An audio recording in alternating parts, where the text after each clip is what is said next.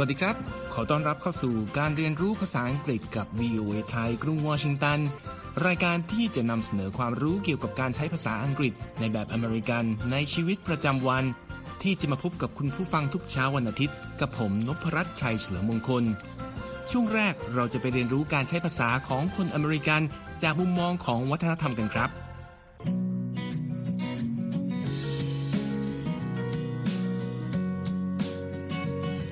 ในช่วงแรกนี้คุณนิติการกำลังวันจะมาร่วมสนทนาเกี่ยวกับวัฒนธรรมการใช้ภาษาของชาวอเมริกันกันครับ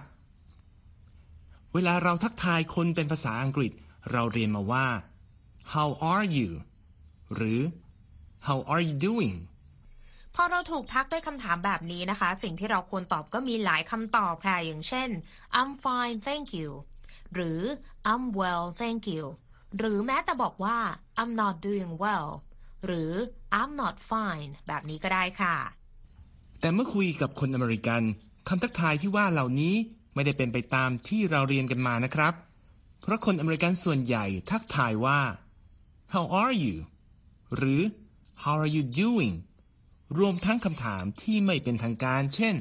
What's up ในนัยยะที่มีความหมายเท่ากับคำว่า Hello หรือ Hi เท่านั้นครับ พอเราถูกทักด้วยคำถามแบบนี้นะคะ สิ่งที่เราควรตอบก็มีหลายคำตอบค่ะ อย่างเช่น I'm fine thank you หรือ I'm well thank you หรือแม้แต่บอกว่า I'm not doing well หรือ I'm not fine แบบนี้ก็ได้ค่ะ ทราบกันอย่างนี้แล้วเราจะได้ไม่แปลกใจว่าทำไมเวลาได้ยินคนต่างชาติ โดยเฉพาะชาวอเมริกัน ถามทักทายแล้วไม่รอคำตอบ แถมอาจเดินผ่านไปเลย เพราะทั้งหมดนี้ คือแค่การทักทายจริง ๆ ครับแต่ว่าในกรณีที่เราจะทักทายคนที่รู้จักกันจริง ๆ นะคะ เราต้องตอบคำถามค่ะ และถามกลับตามมารยาทด้วยนะคะ อย่างเช่น I'm fine หรือ I'm good แล้วตามด้วยคำถามไปนะคะ อย่างเช่น How about you ก่อนที่จะดำเนินบทสนทนาต่อไปตามปกติค่ะ ใช่แล้วครับ และขอบคุณคุณนิติการมากนะครับ ที่มาร่วมสนทนากันในวันนี้ จากการใช้ภาษาอังกฤษสำหรับการทักทายในวัฒนธรรมของคนอเมริกัน ต่อไปเราจะไปเรียนรู้คำศัพท์ต่างๆ จากการใช้ชีวิตประจำวันในกรุงวอชิงตันกันครับสำหรับผู้ที่มาเยือนกรุงวอชิงตัน เมืองหลวงของสหรัฐ จุดหนึ่งที่จะพลาดไม่มาเยี่ยมชม หรือถ่ายภาพร่วมกันไม่ได้ก็คือ อาคารรัฐสภาสหรัฐ หรือ the United States Capitol หรือ the U.S. Capitol อาคารขนาดใหญ่ที่มีสถาปัตยกรรมแบบนีโอคลาสสิก พร้อมโดมทรงสูง ตั้งตระหง่านอยู่กลางกรุงครับ ใช่ค่ะ อาคารแห่งนี้สร้างขึ้นเมื่อปี คศ 1793 บนพื้นที่เนินเขาที่ชื่อเจนเคนส์ฮิลซึ่งเมื่อเวลาผ่านไป ชาวอเมริกันรวมสองชื่อนี้เข้าด้วยกัน และเรียกอาคารรัฐสภาของประเทศว่า Capitol Hill คำว่า Capital หากฟังเผินๆ เราอาจคิดว่าเป็นคำศัพท์ภาษาอังกฤษ ที่แปลว่า เมืองหลวง หรือ capital ที่สะกด c a p i t a l capital แต่จริงๆ แล้ว ชื่อของอาคารรัฐสภาสหรัฐนี้ สะกดด้วยตัวอักษร O ในพยางค์สุดท้าย เป็น C A P I T O L โดยคำนี้มีความหมายตามพจนานุกรมว่า อาคารที่สมาชิกสภานิติบัญญัติของรัฐ ใช้ในการร่วมประชุม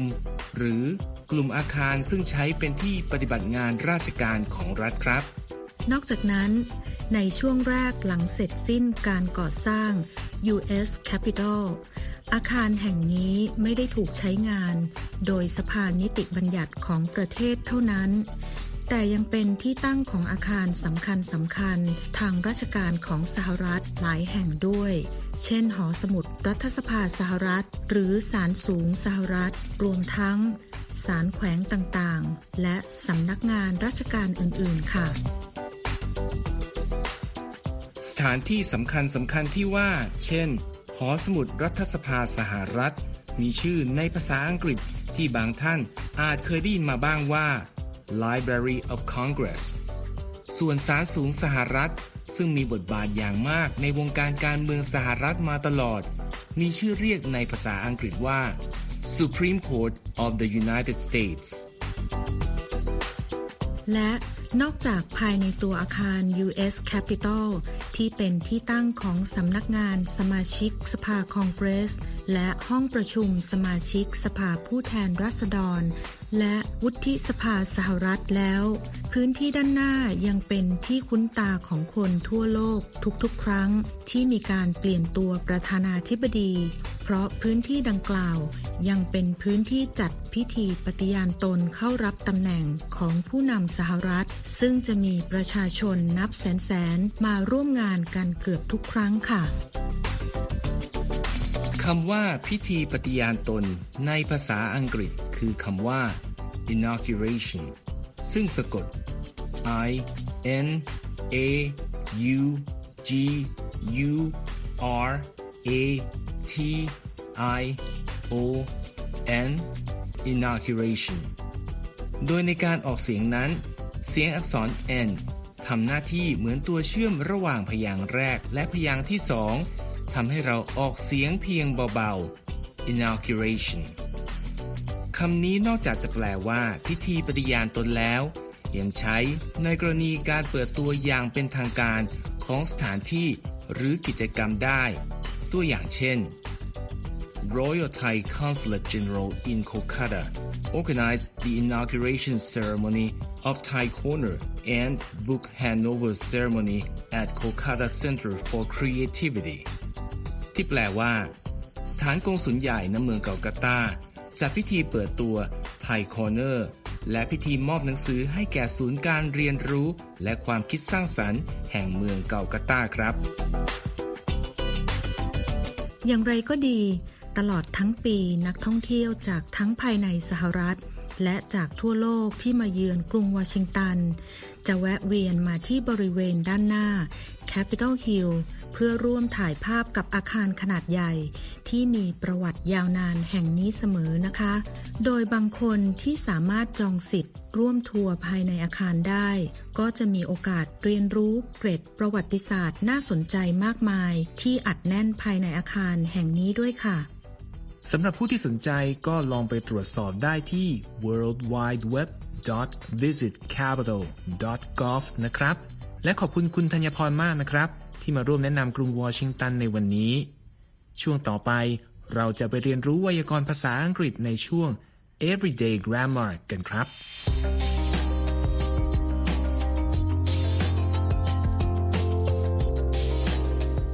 ในช่วง Everyday Grammar เราจะมาเรียนรู้คำศัพท์เกี่ยวกับการคาดหวังกันครับ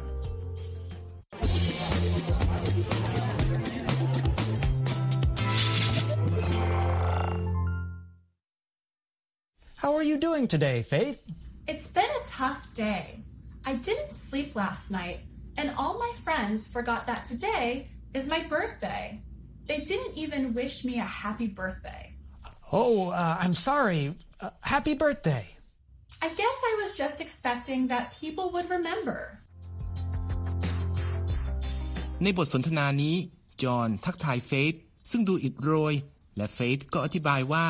เธอรู้สึกไม่ค่อยดี เพราะเพื่อนๆ ลืมวันเกิดของเธอครับ และแสดงความผิดหวังด้วยว่า they don't even wish me a happy birthday ซึ่งหมายความว่า พวกเขาไม่แม้แต่จะอวยพรวันเกิดให้เลย เมื่อดินเช่นนั้น จอห์นจึงรีบกล่าว สุขสันต์วันเกิดให้กับเฟธก่อนที่เฟธจะยอมรับว่า ตัวเธอเองที่คาดหวังให้เพื่อนๆจำวันเกิดของเธอได้ต่างหากครับ In language teaching, we often talk about expressing expectations, and when reality does not meet our expectations. That's a good point. We have expectations about many things in life. One way we can express something going in an unexpected way is with the word even. That's right, Faith. At the beginning of this report, you said, They didn't even wish me a happy birthday. I could have said they didn't wish me a happy birthday จอห์นกล่าวว่า คนเรามักมีการคาดหวัง และความเป็นจริงก็อาจไม่เป็นไปตามคาดครับ เฟธก็ยอมรับความจริงในข้อนั้น และตั้งข้อสังเกตว่า การเพิ่มคำว่า even ที่สะกด e v e n ที่แปลได้ว่า แม้แต่เข้าไปในประโยค เป็นการตอกย้ำถึงการคาดไม่ถึงเข้าไปอีกครับ ดังประโยคที่ว่า they didn't even wish me a happy birthday ที่แปลว่า พวกเขาไม่แม้แต่จะมาอวยพรวันเกิดให้ฉันเลย ซึ่งถ้าเฟธไม่คาดหวังอะไรจากเพื่อนๆเธอก็จะสามารถพูดได้ว่า they didn't even wish me a happy birthday ที่แปลว่า พวกเขาไม่ได้อวยพรวันเกิดให้ฉัน But when you add the word even, you are suggesting that you expected them to wish you a happy birthday. Even can also express pleasant surprise. For example, if I said, John even wished me a happy birthday. You are saying that you did not expect me to wish you a happy birthday.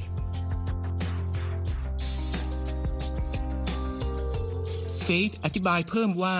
คำว่า even ยังสามารถใช้ในแง่บวกได้ด้วยนะครับ เช่น หากเธอพูดว่า John even wished me a happy birthday ก็จะแปลว่า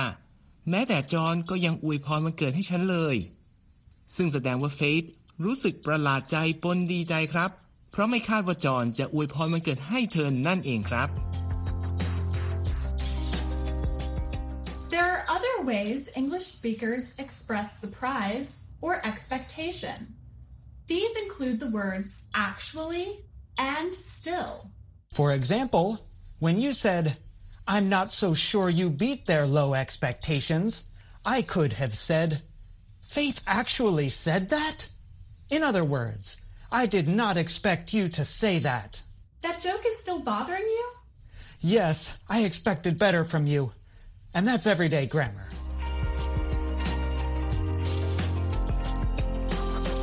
และในการเสริมคำที่จะขยายความรู้สึกไม่ว่าจะเกินคาด หรือผิดคาด เรายังสามารถใช้คำว่า actually ที่สะกด a c t u a double l y หรือ still ที่สะกด s t i double l ได้ด้วยนะครับ อย่างเช่น หลังจากเฟธพูดว่า John even wished me a happy birthday หรือแม้แต่จอห์นยังอวยพรมาเกิดให้ฉันเลย เพราะเธอยอมรับต่อหน้าว่า ไม่ได้คาดหวังอะไรมากมายจากจอห์นจอห์นก็อาจอุทานดังๆว่า Faith actually said that ซึ่งแปลได้ว่า Faith พูดออกมาอย่างนั้นจริง ๆอะเพื่อแสดงความแปลกใจครับ และ Faith ก็สวนกลับไปว่า That joke is still bothering you ที่แปลว่า มุกนั้นยังกวนใจคุณอยู่อีกเหรอ ซึ่งเป็นการแสดงความประหลาดใจของผู้พูดได้อีกทางหนึ่งครับ สรุปก็คือคำว่า even ที่แปลตรงๆได้ว่า แม้แต่ และ actually หรือจริง ๆ และ still ซึ่งแปลว่ายังคง ล้วนเป็นคำวิเศษที่เราสามารถนำมาใช้ขยายความรู้สึกของเราได้เสมอนะครับ และนี่คือช่วง everyday grammar ต่อไปเราจะไปเรียนรู้คำศัพท์ภาษาอังกฤษในชีวิตประจำวัน จากภาพยนตร์ในช่วง English at the movie กันครับ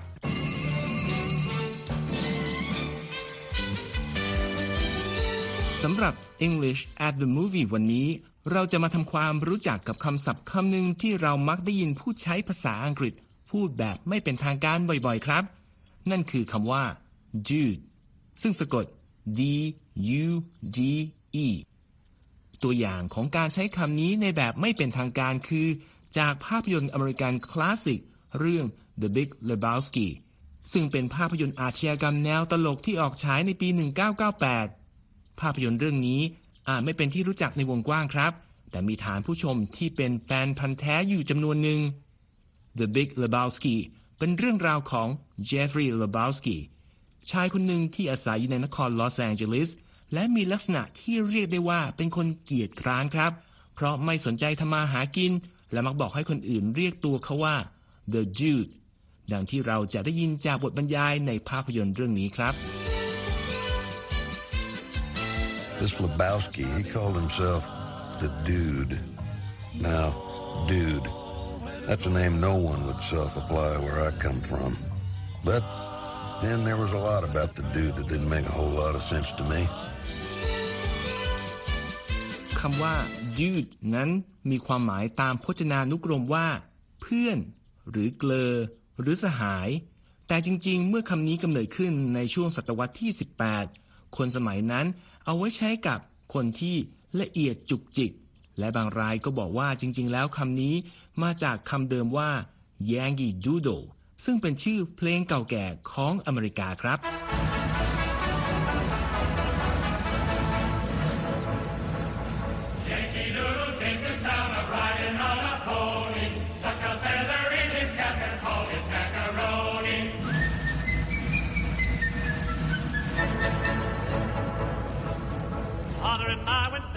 ในช่วงระหว่างทศวรรษที่ 30 และ 40 มีบันทึกครับว่า ชาวอเมริกันเชื้อสายเม็กซิกัน และเชื้อสายแอฟริกัน นิยมใช้คำว่า dude เพื่อเรียกเพื่อนๆ ในกลุ่มที่สนิทกัน ก่อนที่คำนี้จะเป็นที่รู้จักจากการเผยแพร่วัฒนธรรมของชาวอเมริกันเชื้อสายแอฟริกัน ผ่านทางบทเพลง และวัฒนธรรมป๊อปหรือ pop culture จนคำคำนี้กลายมาเป็นคำสามัญติดปากผู้คน ที่ใช้พูดคุยในบรรยากาศไม่เป็นทางการครับ นอกจากเอาไว้ใช้เรียกเพื่อนเพื่อแสดงความสนิทสนมแล้ว บางครั้งคำว่า dude ยังมีนัยแฝงถึงนิสัยเกียจคร้านของคนคนหนึ่งด้วยนะครับ ดังเช่นในภาพยนตร์ The Big Lebowski ที่ตัวละครตัวเอกเลือกที่จะเรียกตัวเองว่า the dude นั่นเองครับ ในกรณีอื่นๆ เราสามารถใช้คำว่า dude ในบริบทที่ต่างออกไปหลายอย่างนะครับ ดังเช่นในตัวอย่างบทสนทนาต่อไปนี้ Imagine a young man has just finished telling a story. His friend might say, Dude, that reminds me of a time when I had a similar experience. In this example, the speaker uses dude to show a transition from one story to the next. ในบทสนทนานี้ สมมุติว่ามีคนสองคนกำลังคุยกันอยู่ครับ และคนหนึ่งเพิ่งเล่าเรื่องของตนเสร็จ และอีกคนก็พูดขึ้นมาทันทีว่า dude that reminds of a time when I had a similar experience ซึ่งแปลได้ว่า เฮ้ยเพื่อน คิดถึงตอนที่เราโดนแบบนั้นเหมือนกันเลย แต่สำหรับบทสนทนาในหมู่สาวๆคำว่า dude จะใช้ในกรณีคู่สนทนาที่สนิทสนมกันมากด้วยนะครับ Women sometimes use dude to show concern for or express sympathy with another person. The example Kiesling gives is about a young woman telling a story about a man hitting on her, making dreamy romantic statements. Her female friend exclaims, Dude! มีการวิเคราะห์ว่าคำว่า dude ในหมู่สาวๆ มีไว้เพื่อแสดงความกังวลหรือความเห็นใจแก่อีกฝ่ายครับ สมมุติว่าเพื่อนสาวคนหนึ่งกำลังเล่าให้อีกคนฟัง เรื่องที่มีผู้ชายมาจีบและวาดฝัน ส่งข้อความโรแมนติกมามากมาย ผู้ฟังอาจอุทานออกมาว่า dude ซึ่งในกรณีนี้อาจฟังเหมือนคำอุทานในหมู่สาวๆว่า แกนั่นเองครับ ได้เรียนรู้ถึงไวยากรณ์ภาษาอังกฤษแบบอเมริกันแบบไม่เป็นทางการของคำว่า dude กันไปแล้วนะครับ เมื่อมีโอกาสได้ยิน หรือได้ใช้คำนี้ในอนาคต เราก็จะเข้าใจสถานการณ์ได้อย่างถ่องแท้มากขึ้น ช่วงหน้า คุณนีธิกาญจน์ กำลังวรรณมีสาระน่ารู้จากคำในข่าวมาฝากครับ โดยในวันนี้ คุณนีธิกาญจน์จะพาเราไปรู้จักกับประโยคที่มีความสำคัญทางประวัติศาสตร์ และแรงบันดาลใจให้ชาวอเมริกันหลายล้านคนกันครับ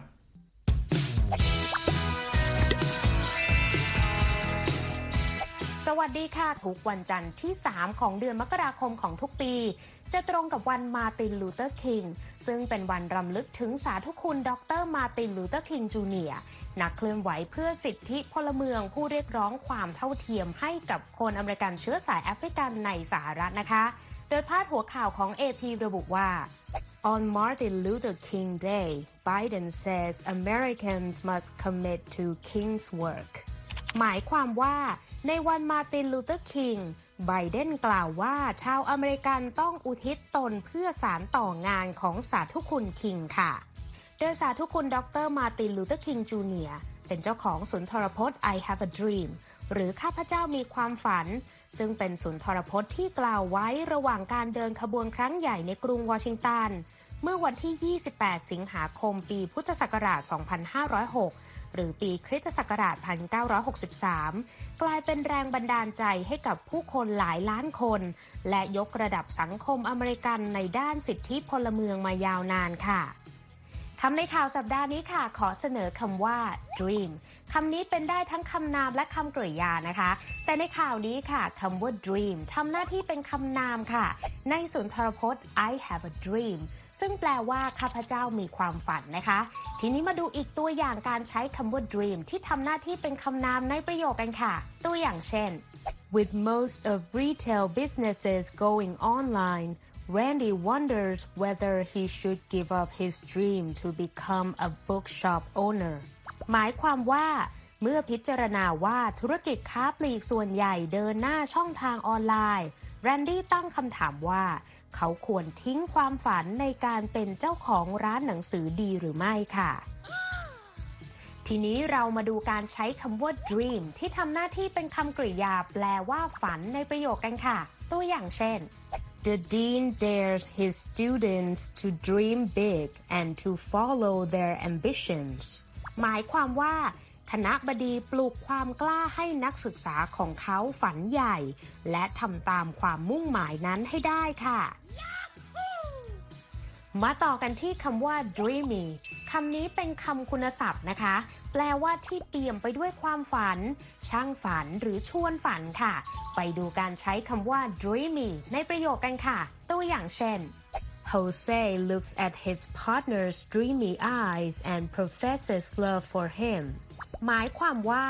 โฮเซมองเข้าไปที่ดวงตาอันชวนฝันของคนรัก และได้บอกรักเขาค่ะ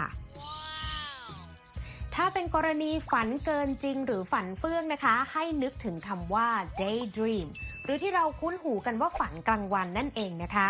คำว่า daydream เป็นได้ทั้งคำนามและคำกริยาในรูปเดียวกันค่ะ ไปดูการใช้คำว่า daydream ที่ทำหน้าที่เป็นคำกริยาในประโยคกันค่ะ ตัวอย่างเช่น honey stop daydreaming about that variegated plant it's out of our price range หมายความว่าที่รักหยุดฝันเฟืองเรื่องไม้ด่างนั้นได้แล้วนะ มันเกินกว่าราคาที่เราตั้งไว้แล้วล่ะ นอกจากคำว่า daydream แล้ว ยังมีคำว่า pipe dream ซึ่งทำหน้าที่เป็นคำนามนะคะ แปลว่าฝันเฟื่องหรือฝันเกินจริงค่ะ ไปดูการใช้คำว่า pipe dream ในประโยคกันค่ะ ตัวอย่างเช่น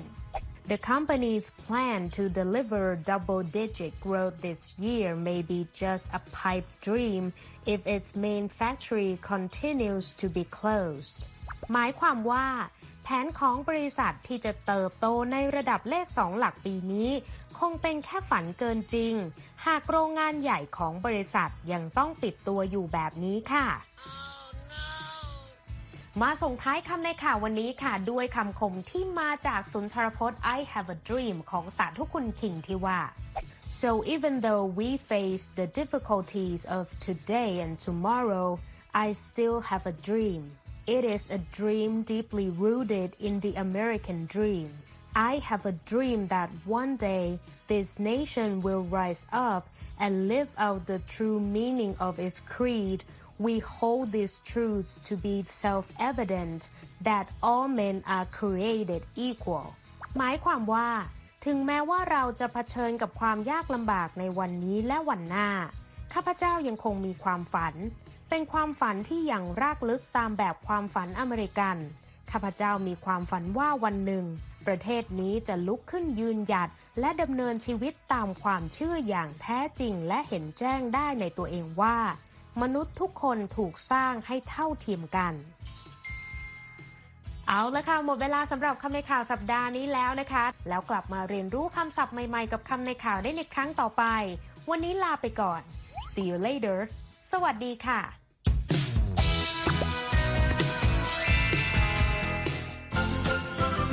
หมดเวลาสำหรับรายการเรียนรู้ภาษาอังกฤษกับ VOA ภาคภาษาไทยจากกรุงวอชิงตันในวันนี้แล้วนะครับ ผมนพรัตชัยเฉลิมมงคล ผู้ดำเนินรายการ ท่านผู้ฟังสามารถกลับมาฟังรายการย้อนหลังได้ทางเว็บไซต์ของเราที่ worldwideweb.voathai.com และคลิกไปที่เรียนภาษาอังกฤษกับ VOA ไทยสำหรับวันนี้ สวัสดีครับ